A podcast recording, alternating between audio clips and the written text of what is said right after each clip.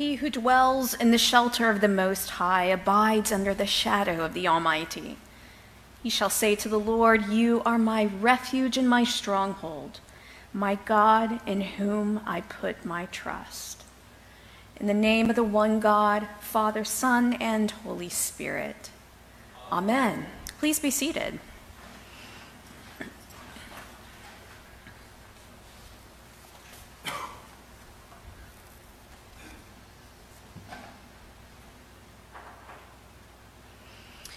Well, on Wednesday, we began our Lenten journey.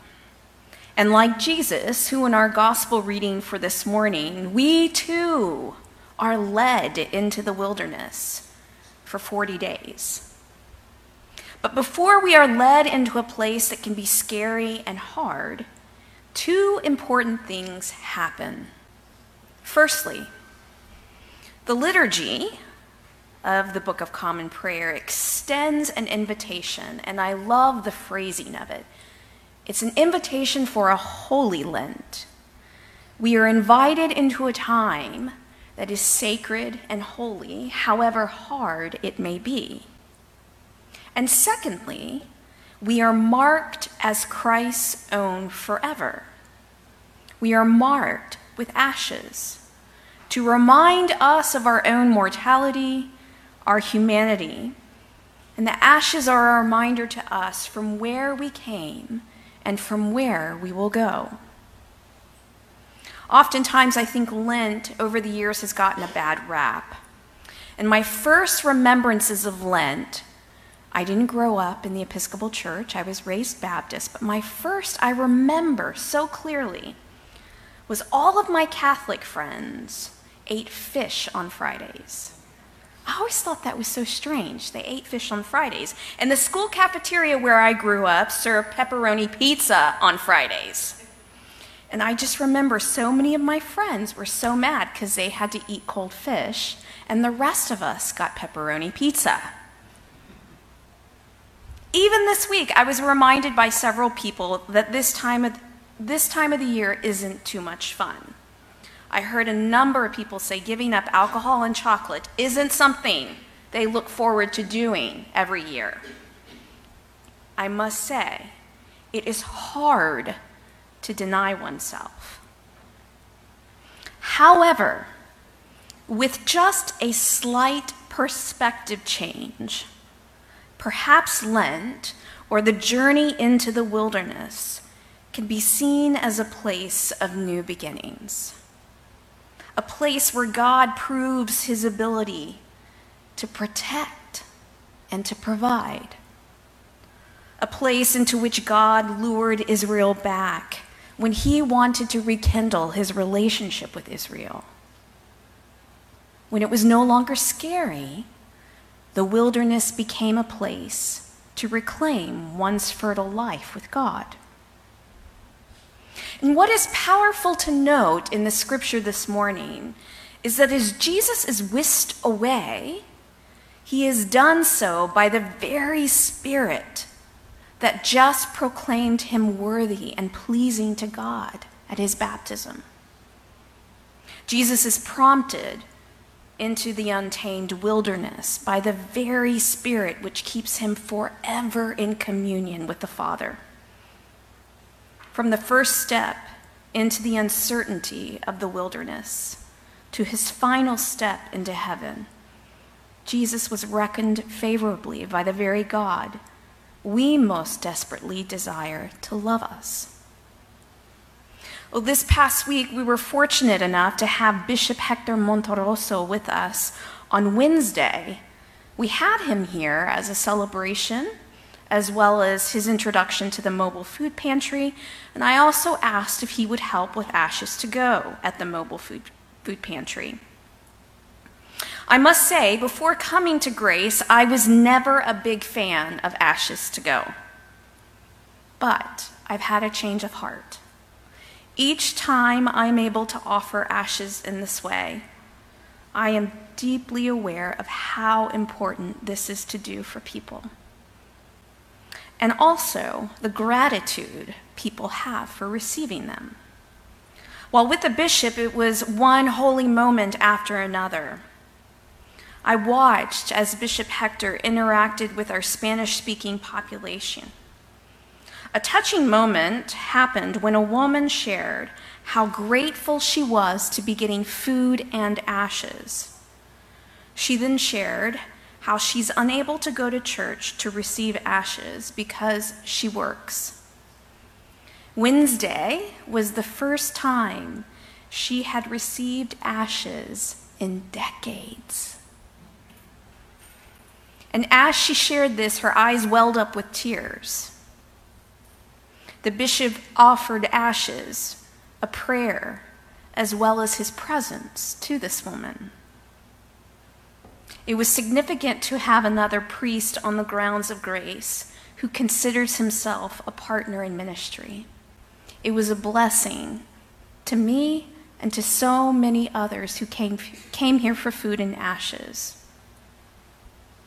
In a moment of honesty, I will share that there isn't another service in the church year that exhausts me more than Ash Wednesday.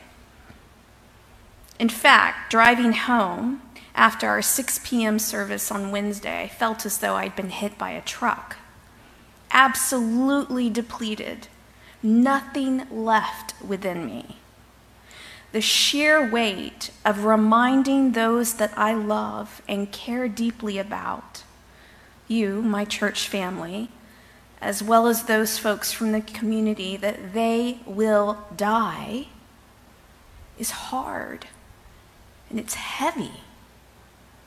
I think those words were offered close to 300 times on Wednesday.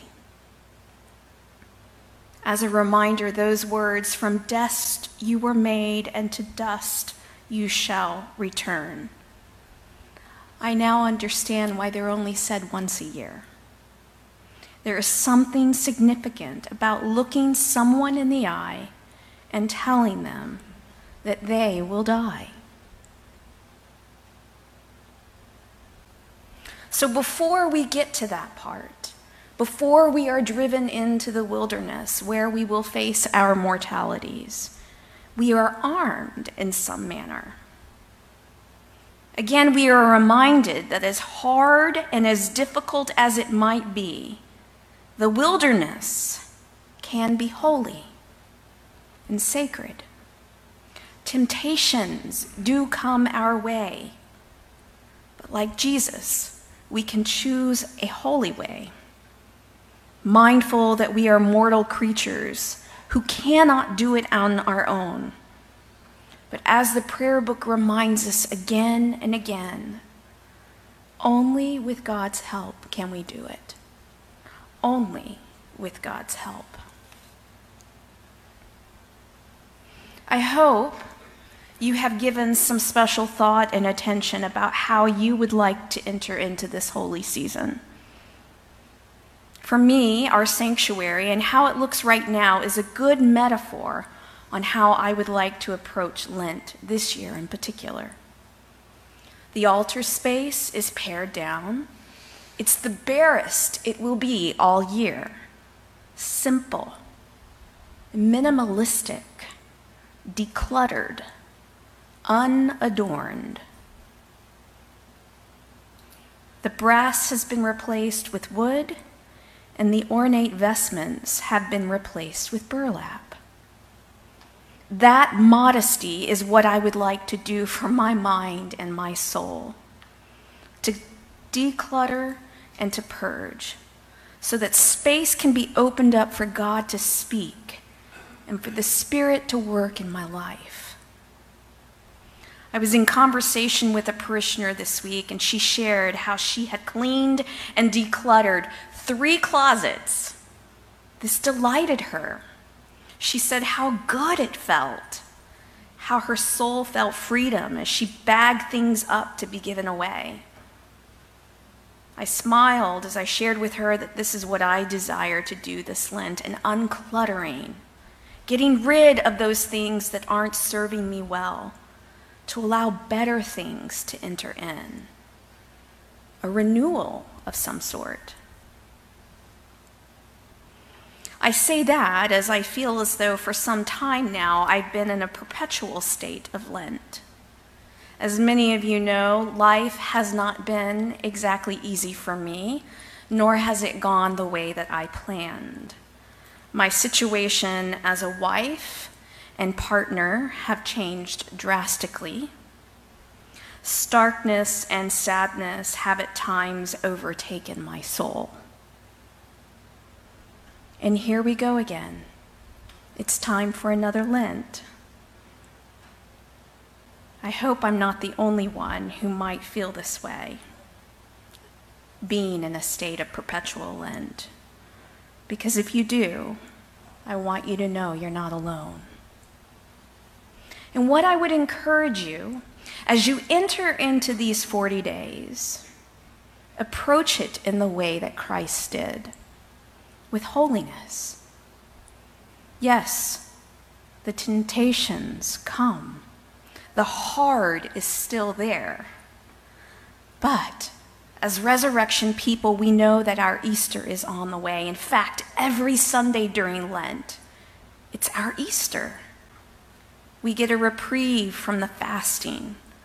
We can enjoy in a way that we haven't in the days prior to Sunday. Because when we do, because we have gone without or we've given up, that which we come back to will taste, look, and feel so much sweeter and be more lovely. And on a practical note, as I like to remind myself often, you can do anything for 40 days. You really can, and so can I but at a deeper and more profound level, as we enter our Lenten journey, we can take comfort in knowing that this journey has been tread before.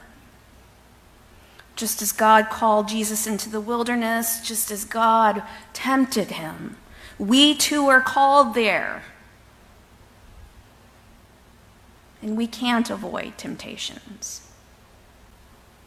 Going into the wilderness and answering the call can be scary.